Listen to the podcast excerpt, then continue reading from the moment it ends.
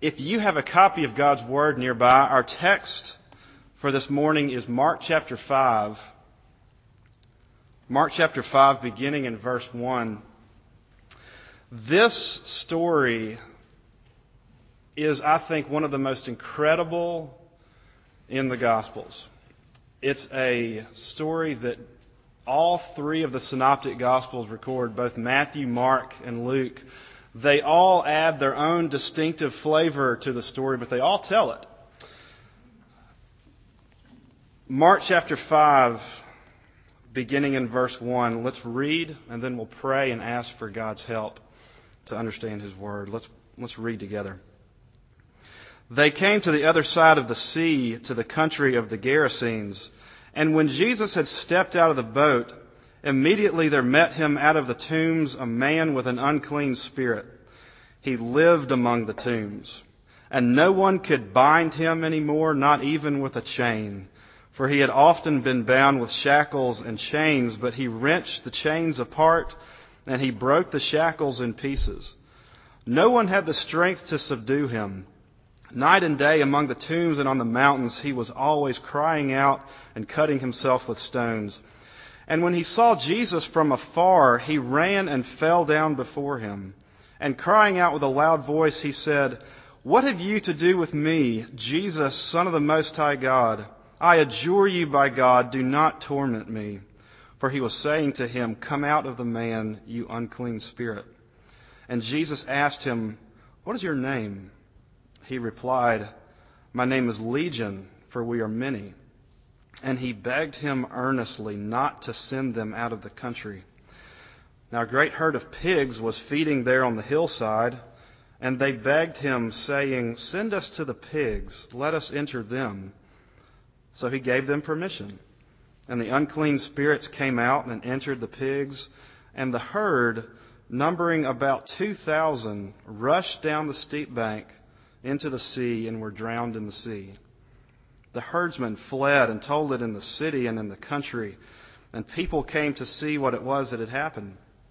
And they came to Jesus and saw the demon possessed man, the one who had had the legion, sitting there, clothed and in his right mind, and they were afraid. And those who had seen it described to them what had happened to the demon possessed man and to the pigs. And they began to beg Jesus to depart from their region. As he was getting into the boat, the man who had been possessed with demons begged him that he might be with him. And he did not permit him, but said to him, Go home to your friends and tell them how much the Lord has done for you and how he has had mercy on you. And he went away and began to proclaim in the Decapolis how much Jesus had done for him and everyone marveled. Amen. Thus far, the reading of God's good word. Let's pray and ask for his blessing on it. Lord Jesus, we are not skilled to understand scripture that the Holy Spirit himself penned. And so we pray, Holy Spirit, that you would now aid us as we contemplate your word. We pray that you would enlighten our minds. We pray that you would guide us into the truth. We pray, Lord Jesus, that this word about you would strengthen us where we need strengthening, would convict us where we need convicting, would comfort us where we need comforting. So we pray that you would meet us, and we thank you for the promise that you will. We pray these things, Lord Jesus, in your name. Amen. C.S. Lewis, in one of my favorite books by him, Mere Christianity, there's a chapter called The Invasion. And in it, C.S. Lewis writes this. He says, quote, enemy occupied territory. That is what this world is. Christianity is the story of how the rightful king has landed. You might say landed in disguise and is calling us all to take part in a great campaign of sabotage. Christianity is the story about how the rightful king has landed. That's what our, our passage is about this morning. It's about the rightful king landing in enemy occupied territory. Um, if you look back at the, at the text um, immediately before our text in, in, uh, in chapter 4, you'll see that Jesus has just been in a boat. He got in a boat with his disciples. A storm overtook them, and Jesus uh, looks at the storm and tells it to be quiet. Like you would talk to a naughty puppy at home. He tells it, shut up. And immediately you could have heard a pin drop. And the disciples are, are scared. um, and so Jesus has just, has just shown that he is the king over nature. Um, that's in Mark 4. The very next um, section in Mark chapter 5, Jesus is going to show us that he is the king with authority over the powers of darkness. Um, and I think that if, if we had to say in one sentence what this story is about in Mark 5, I think we could say this that Jesus is the king who deserves our worship, adoration, and obedience because of his authority and power and defeat over his enemies, and also because of his mercy and love towards his people. We're going to unpack this, uh, this narrative in Mark 5 by asking the question what happens when the, when the rightful king comes ashore? When the king lands in enemy occupied territory, what happens? Um, I'm going to say three things. And the first is confrontation. Confrontation. This is our first point. Mark tells us that as soon as Jesus' feet hits the dry land, this man comes running down the slopes to meet him. And the description of this man is like a modern day horror movie. And we're, we're going to get to the description of this man in our second point. Um, but notice what this man has to say, what the first things are out of his lips. He says, What have you to do with me, Jesus, Son of the Most High God? Notice that he's answering the disciples' question from back in, in chapter 4, verse 31. The disciples, you remember, are picking up their dentures off of the bottom of the boat because Jesus has just told a storm to shut up. And they're looking at him saying, they're looking at each other, rather, saying, Who is this that even the wind and the sea obey him? And in the very next narrative, we have this demon possessed man running down the hills answering their question Jesus, Son of the Most High God. He identifies them where, even when, the, when Jesus' own disciples were too dense to see. Um, skip down to verse 9.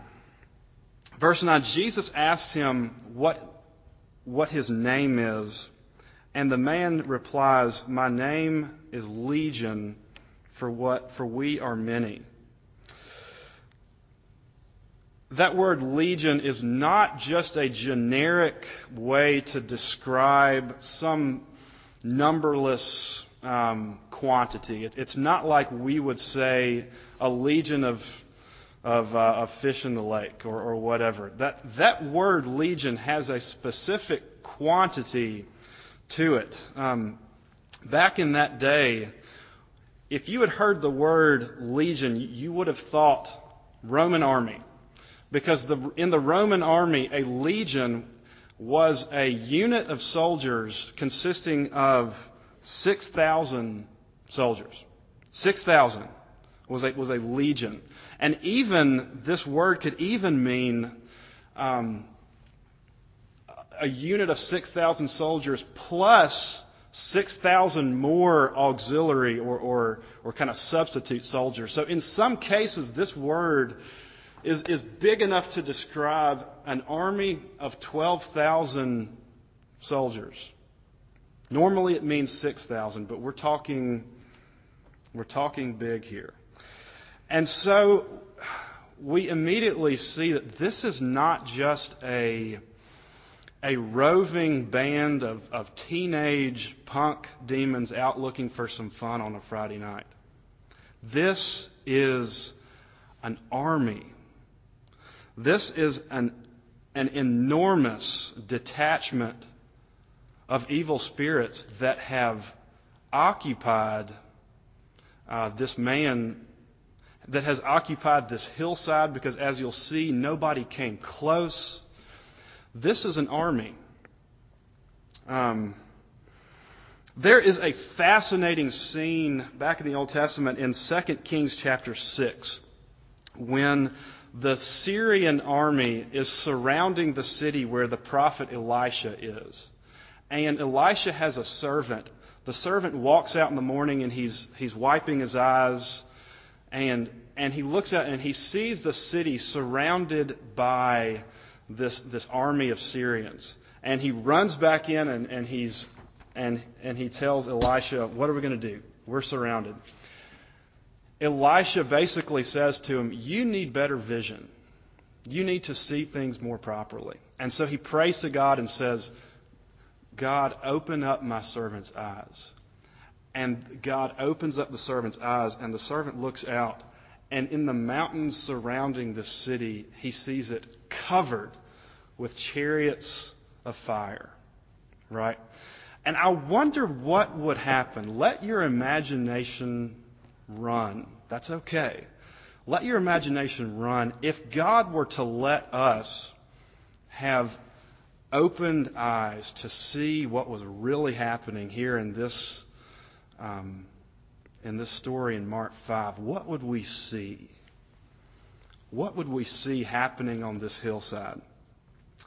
I think it would be something like this. You would see an army covering the slopes of this Gerasene hillside. You would see spears glinting. You would see swords drawn. You would see flags waving. You would see an army covering this hillside all the way from the tombs at the very top down to the slope, down to the sea at the bottom.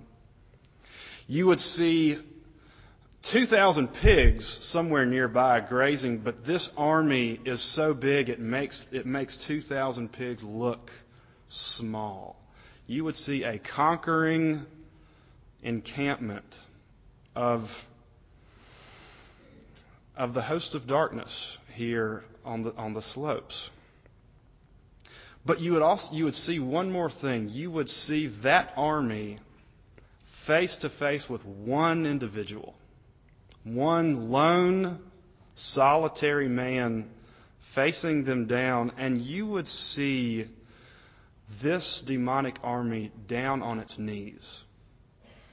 Down on its knees, trembling and begging for mercy. You see that in verse 7. Um, the legion says, I adjure you by God. How ironic.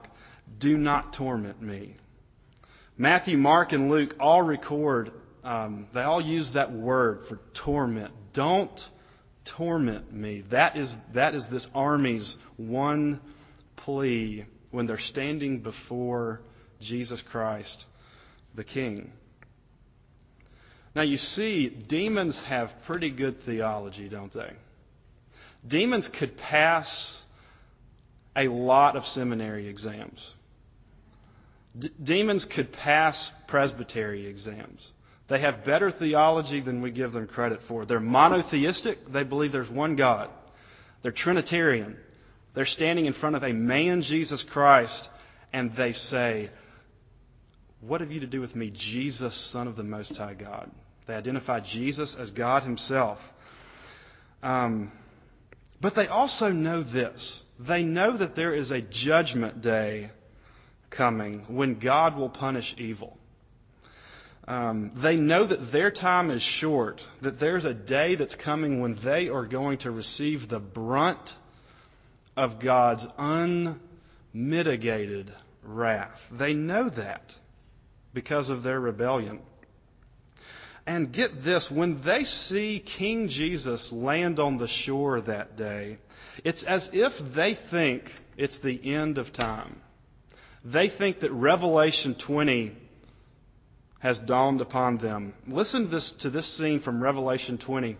It's the end of human history when God will finally, finally, for the rest of eternity, deal with Satan and with the rest of his enemies. And it says, and and they, that is Satan and his army, marched up over the broad plain of the earth and surrounded the camp of the saints and the beloved city. But fire came down from heaven and consumed them, and the devil who had deceived them was thrown into the lake of fire and sulfur, where the beast and the false prophet were, and they were, same word, tormented day and night forever and ever. They think the day has come because they see King Jesus getting out of the boat on their shore. Fascinating. Um, so that's the scene of confrontation here. A army, a conquering army of demons quaking before one individual, Jesus Christ the King. Um, that's the scene of confrontation. Now, before I go into something else, I, I want to answer the, the issue of the pigs here. What do you do with the fact that Jesus just eliminated 2,000 pigs? What do we do with the fact that Jesus probably just uh, put a big dent in somebody's livelihood? that was somebody's herd of pigs feeding there on the hillside. Um, there, there were scads of commentators, not very good commentators, but commentators all the same, who, who read this account and they get their underwear in a wad because 2,000 pigs just just died, and they don't know what to do. There were there are many um, many secular writers that that come to stories like this in the Bible and say, "See, Christianity cannot be true. How could Jesus be good and send 2,000 pigs over the cliff. How do you answer that? Well, number one, that's not the, that's not the main point of the text. If, if Matthew, Mark, or Luke wanted to answer the question, if they thought there was a moral injustice here, they would have dealt with it. Um, so the text doesn't really see it as a problem. It's not really the emphasis. And get this the people involved in this story didn't see it as a problem either you notice that the, um, the pig herders and the, and the rest of the people in the town, when they come back and they're begging Jesus to leave, they were offended at Jesus and they were scared. They were scared not because Jesus had just sent 2,000 pigs over the cliff, but because of the man sitting there that's clothed and in his right mind. That is the object of their fear, not the pigs uh, sending over, being sent over the cliff. But there's also one more thing. Try to put yourself there on that day and hear and see what it would have sounded like to see to, hear and to see 2000 pigs running like mad um, over a cliff and, and drowning in the waters below. Try to hear the noise, how chaotic that would have sounded. Try to see that. And then imagine okay, all of that, all of that destruction and chaos was all bottled up in that one single human individual. That's what Jesus was showing here. That all of that destruction was all bottled up inside this one human being's mind. Um, now we can say some more, but uh, but we but we have to move on. That's that's the pigs. Now, I want to make two applications from this first point. The first is this. In Mark chapter 4, when Jesus calms the storm, the disciples react in great fear. That's the word, that's um, the terminology there that's used in Mark 4. They are filled with great fear. In Mark 5, when Jesus cast the legion out, the townspeople react the same way. They are filled with great fear and they beg Jesus to run away. And so, and so we can say this. You can either run away from Jesus in fear, or you can run to Jesus in fear and awe and love But no one stands there neutral. You don't have the option not to take sides when the king lands on the shore. Listen to what C.S. Lewis says. You must make your choice. Either this man was and is the Son of God, or else a madman or something worse. You can shut him up for a fool, you can spit at him or call him a demon, or you can fall at his feet and call him Lord and God. But you must make your choice. You cannot stay neutral when the king comes. Secondly, is this I have a daughter named Margaret. She's three years old, and for some reason, there are there are, are men in our nursery that just scare the daylights out of her.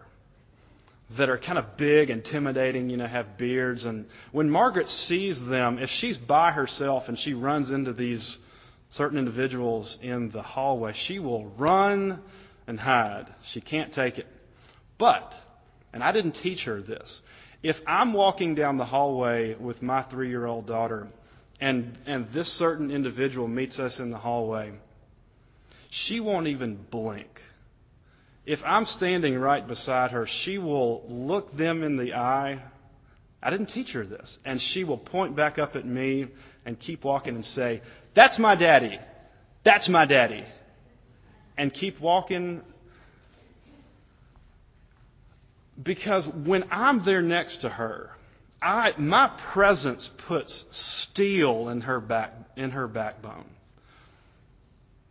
It, it, it puts steel in her nerves when I when she knows that I'm right there next to her.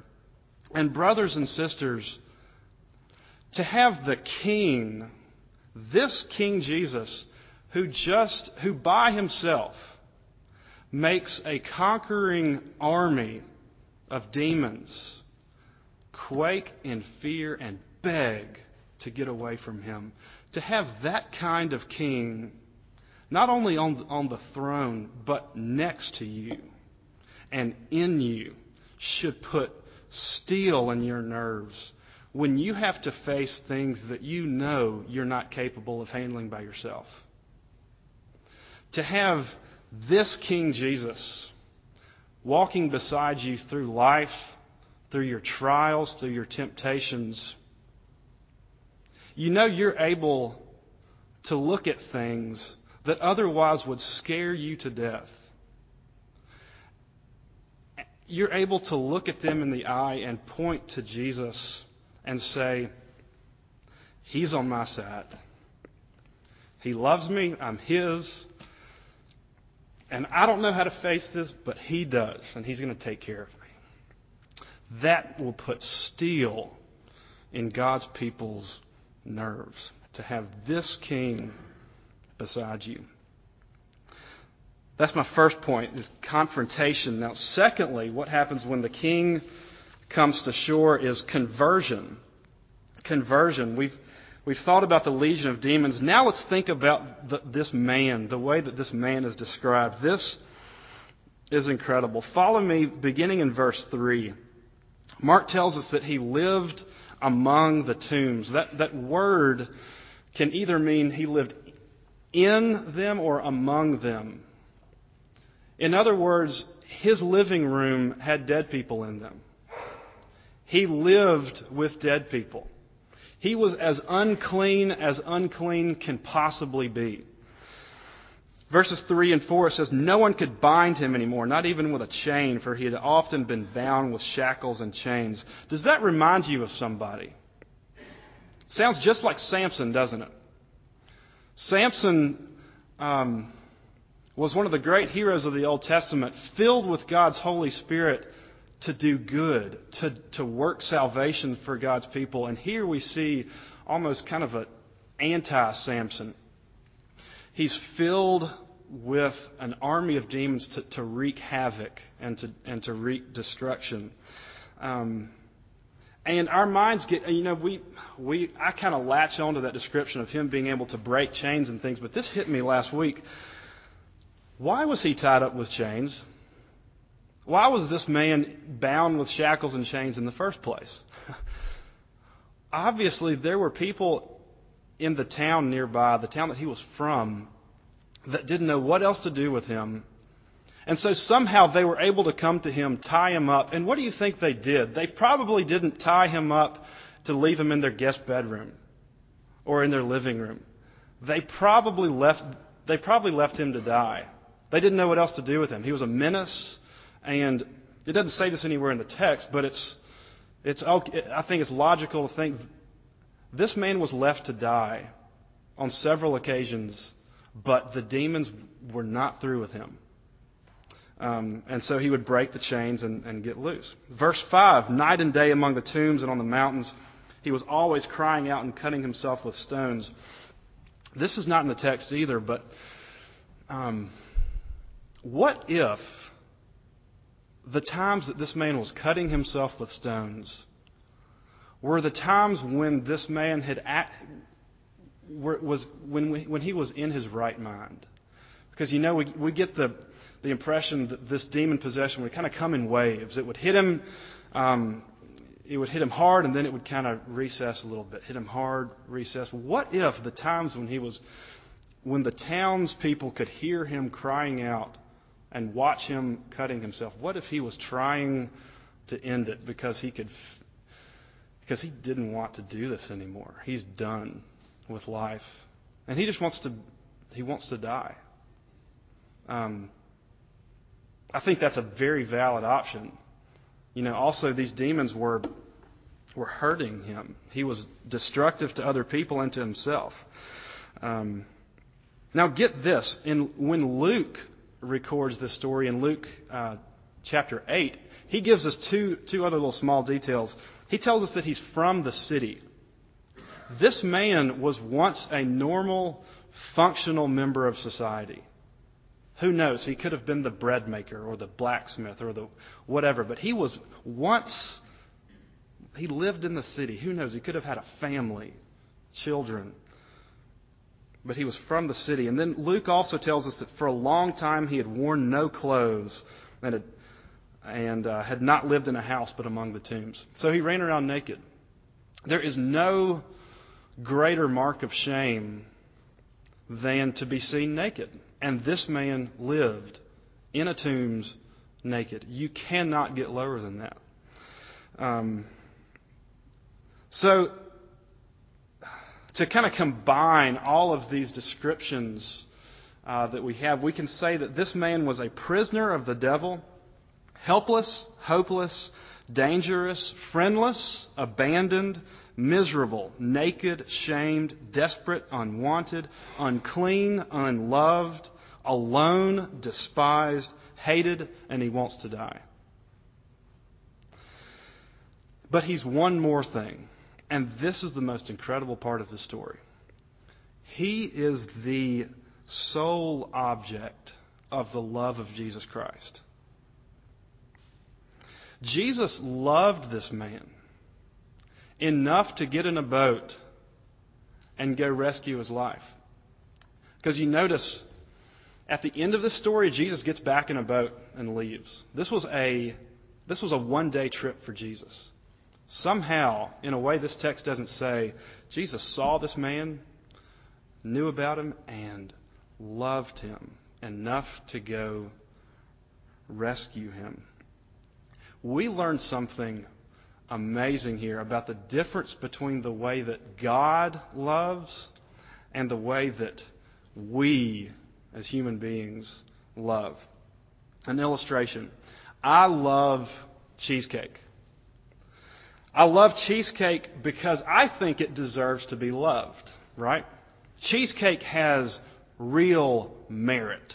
Um, if I love cheesecake, it doesn't necessarily mean that I'm a loving person. I'm just responding to something that I see in cheesecake. Um, I think it's wonderful. All the merit is in cheesecake. There's no merit in me for loving cheesecake. The same with the sport of basketball or whatever, you know, pick something that you love. You probably love it because you see real worth and merit located in whatever that is, in your object of love. I don't love cooked spinach because I don't think cooked spinach has any merit. And it does not make me a hateful person to not love something that I don't think is worth loving, like cooked spinach. Um, but notice that the love of Jesus Christ here that's displayed in Mark 5 and throughout the rest of the Bible is exactly the opposite. Jesus sees a man who is completely unlovable. He has no shred of merit in him, nothing that deserves to be loved. And Jesus says, I love that guy. How is that possible? It's because all the merit of love is located in Jesus himself. That's how Jesus can love people and things that are intrinsically unlovable. That's what John means in, in 1 John 4 when he wrote that God is love. Um, Jesus Christ sets his love on this man because of who Jesus is and not because of something located in that man. So, with that in mind, I want to ask you two questions. These two questions are going to address two different types of folks that are here this morning. Um, first question Do you think that if Jesus loves you, if you claim that Jesus loves you, do you think that you were any more desirable or lovable than this man was? Do you think that, G- that God saw you and loved you then and still loves you today because he sees some kind of merit located in you? Because you're doing good. And friends, if you answer yes, that is not the gospel. God does not love people because they're good and He doesn't keep loving them because they get better. God does not love you because you're good. That is hard to believe. But that is the gospel. That God sees people like I hope you see yourself as dirty, twisted, and unlovable, and he says, I want them. I love them, and I'm going to make them like me. A second question Do you think that because of, because of who you are, because of something that you did 20 years ago or something that you did last night, that because of some addiction or some or, or whatever in you, do you think that you could possibly be less lovable or desirable to Jesus than this man was? Because I don't think so. Um, if Jesus went out of his way to rescue a filthy, unlovable wretch in order to turn him back into a human being again. If Jesus went out of his way for someone like that that wasn't even looking for him, then why would he turn you away if you come to him asking for mercy? It, it is probably the story of more people than you think in this room and people that you know that there is just something about there's we say there's something about me there's something that I did or something that I'm doing or something that I just can't do and God can't love me for that. The most God can do is tolerate me. And brothers and sisters that thank God is not the gospel. Jesus sees unlovable people and he loves them because he is love. Um, so, do you think that he would turn away a wretch like you or like me if we came to him begging for mercy? He won't. Um, you see how Jesus leaves this man.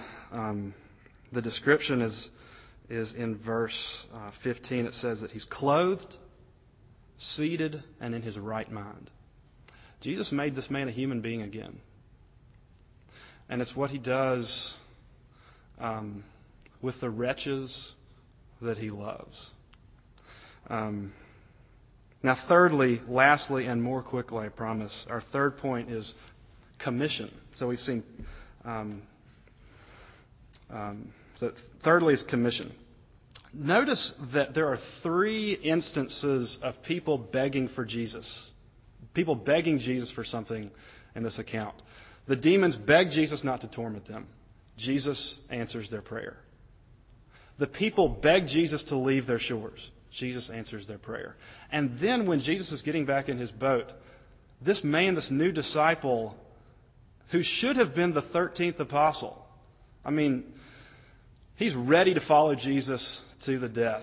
And he, he says, Jesus, can I come with you? Jesus says, no. That is so surprising that Jesus doesn't answer this man's prayer. Why does he do that? Well, I want you to flip in your Bibles just one page over to Mark chapter 6. You've got to see this. Mark, Mark chapter 6, verse 53. This is a little bit later on. And Mark writes, When they had crossed over, they came to land at Gennesaret. That's, the, that's another name for, um, for the Gerasenes where this action took place, and moored to the shore. So they they land at the same shore. And when they got out of the boat, the people immediately recognized him and ran about the whole region and began to bring the sick people on their beds to wherever they heard he was. And when and wherever he came, in villages, cities, and countrysides, they laid the sick in the marketplaces and implored him that they might touch even the fringe of his garment.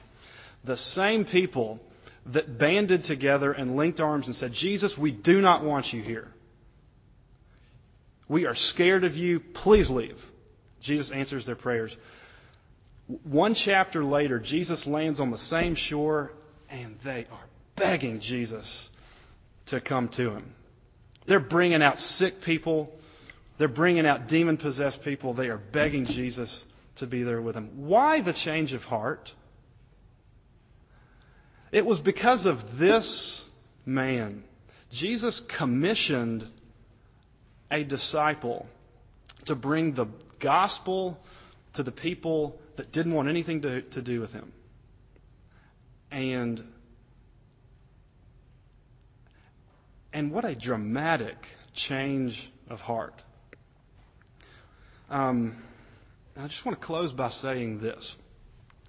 It may be your testimony that if you're here this morning it's only because God did not give up on you. It's only because even when you would have loved to run away from God or from Jesus, that God did not let you go. But He puts He put some person in your life. He put something in your life and just kept hounding you. He did not let you go, just like He did with these people. What mercy. There's a, there's a hymn in our hymnals called, O Love That Will Not Let Me Go. And, brothers and sisters, I bet that's your testimony. And we can be encouraged because I bet that there are people that you love that the only thing that you can pray for them is that God will not let them go. Um, and so you see such, you have evidence to hold on, evidence to keep praying. Because here is a king who does not let people go. He wanted them, and so he sent them a missionary. What mercy! They didn't deserve that. What love. So we see that when King Jesus lands on the shore, of enemy territory. He confronts, he converts, and then he commissions. Jesus is a king with, with authority and with love and mercy. And, brothers and sisters, I ask you, is he your king this morning? is he yours? Is he walking beside you? And do you know that he is everything that the Gospels say he is? I hope so. Let's pray together. Lord Jesus, I pray that you would break our hearts of stone because we are so easily we, we so easily become sleepy and tired to the gospel. We so easily get calloused to things that maybe once made our hearts beat. But so I pray that you would make our hearts beat again. Lord Jesus, if we have become um, dangerously callous to you, I pray that seeing you as you display yourself here in Mark 5 as a king with authority, but also a king with tender love and persistent mercy, I pray that that would break our hearts.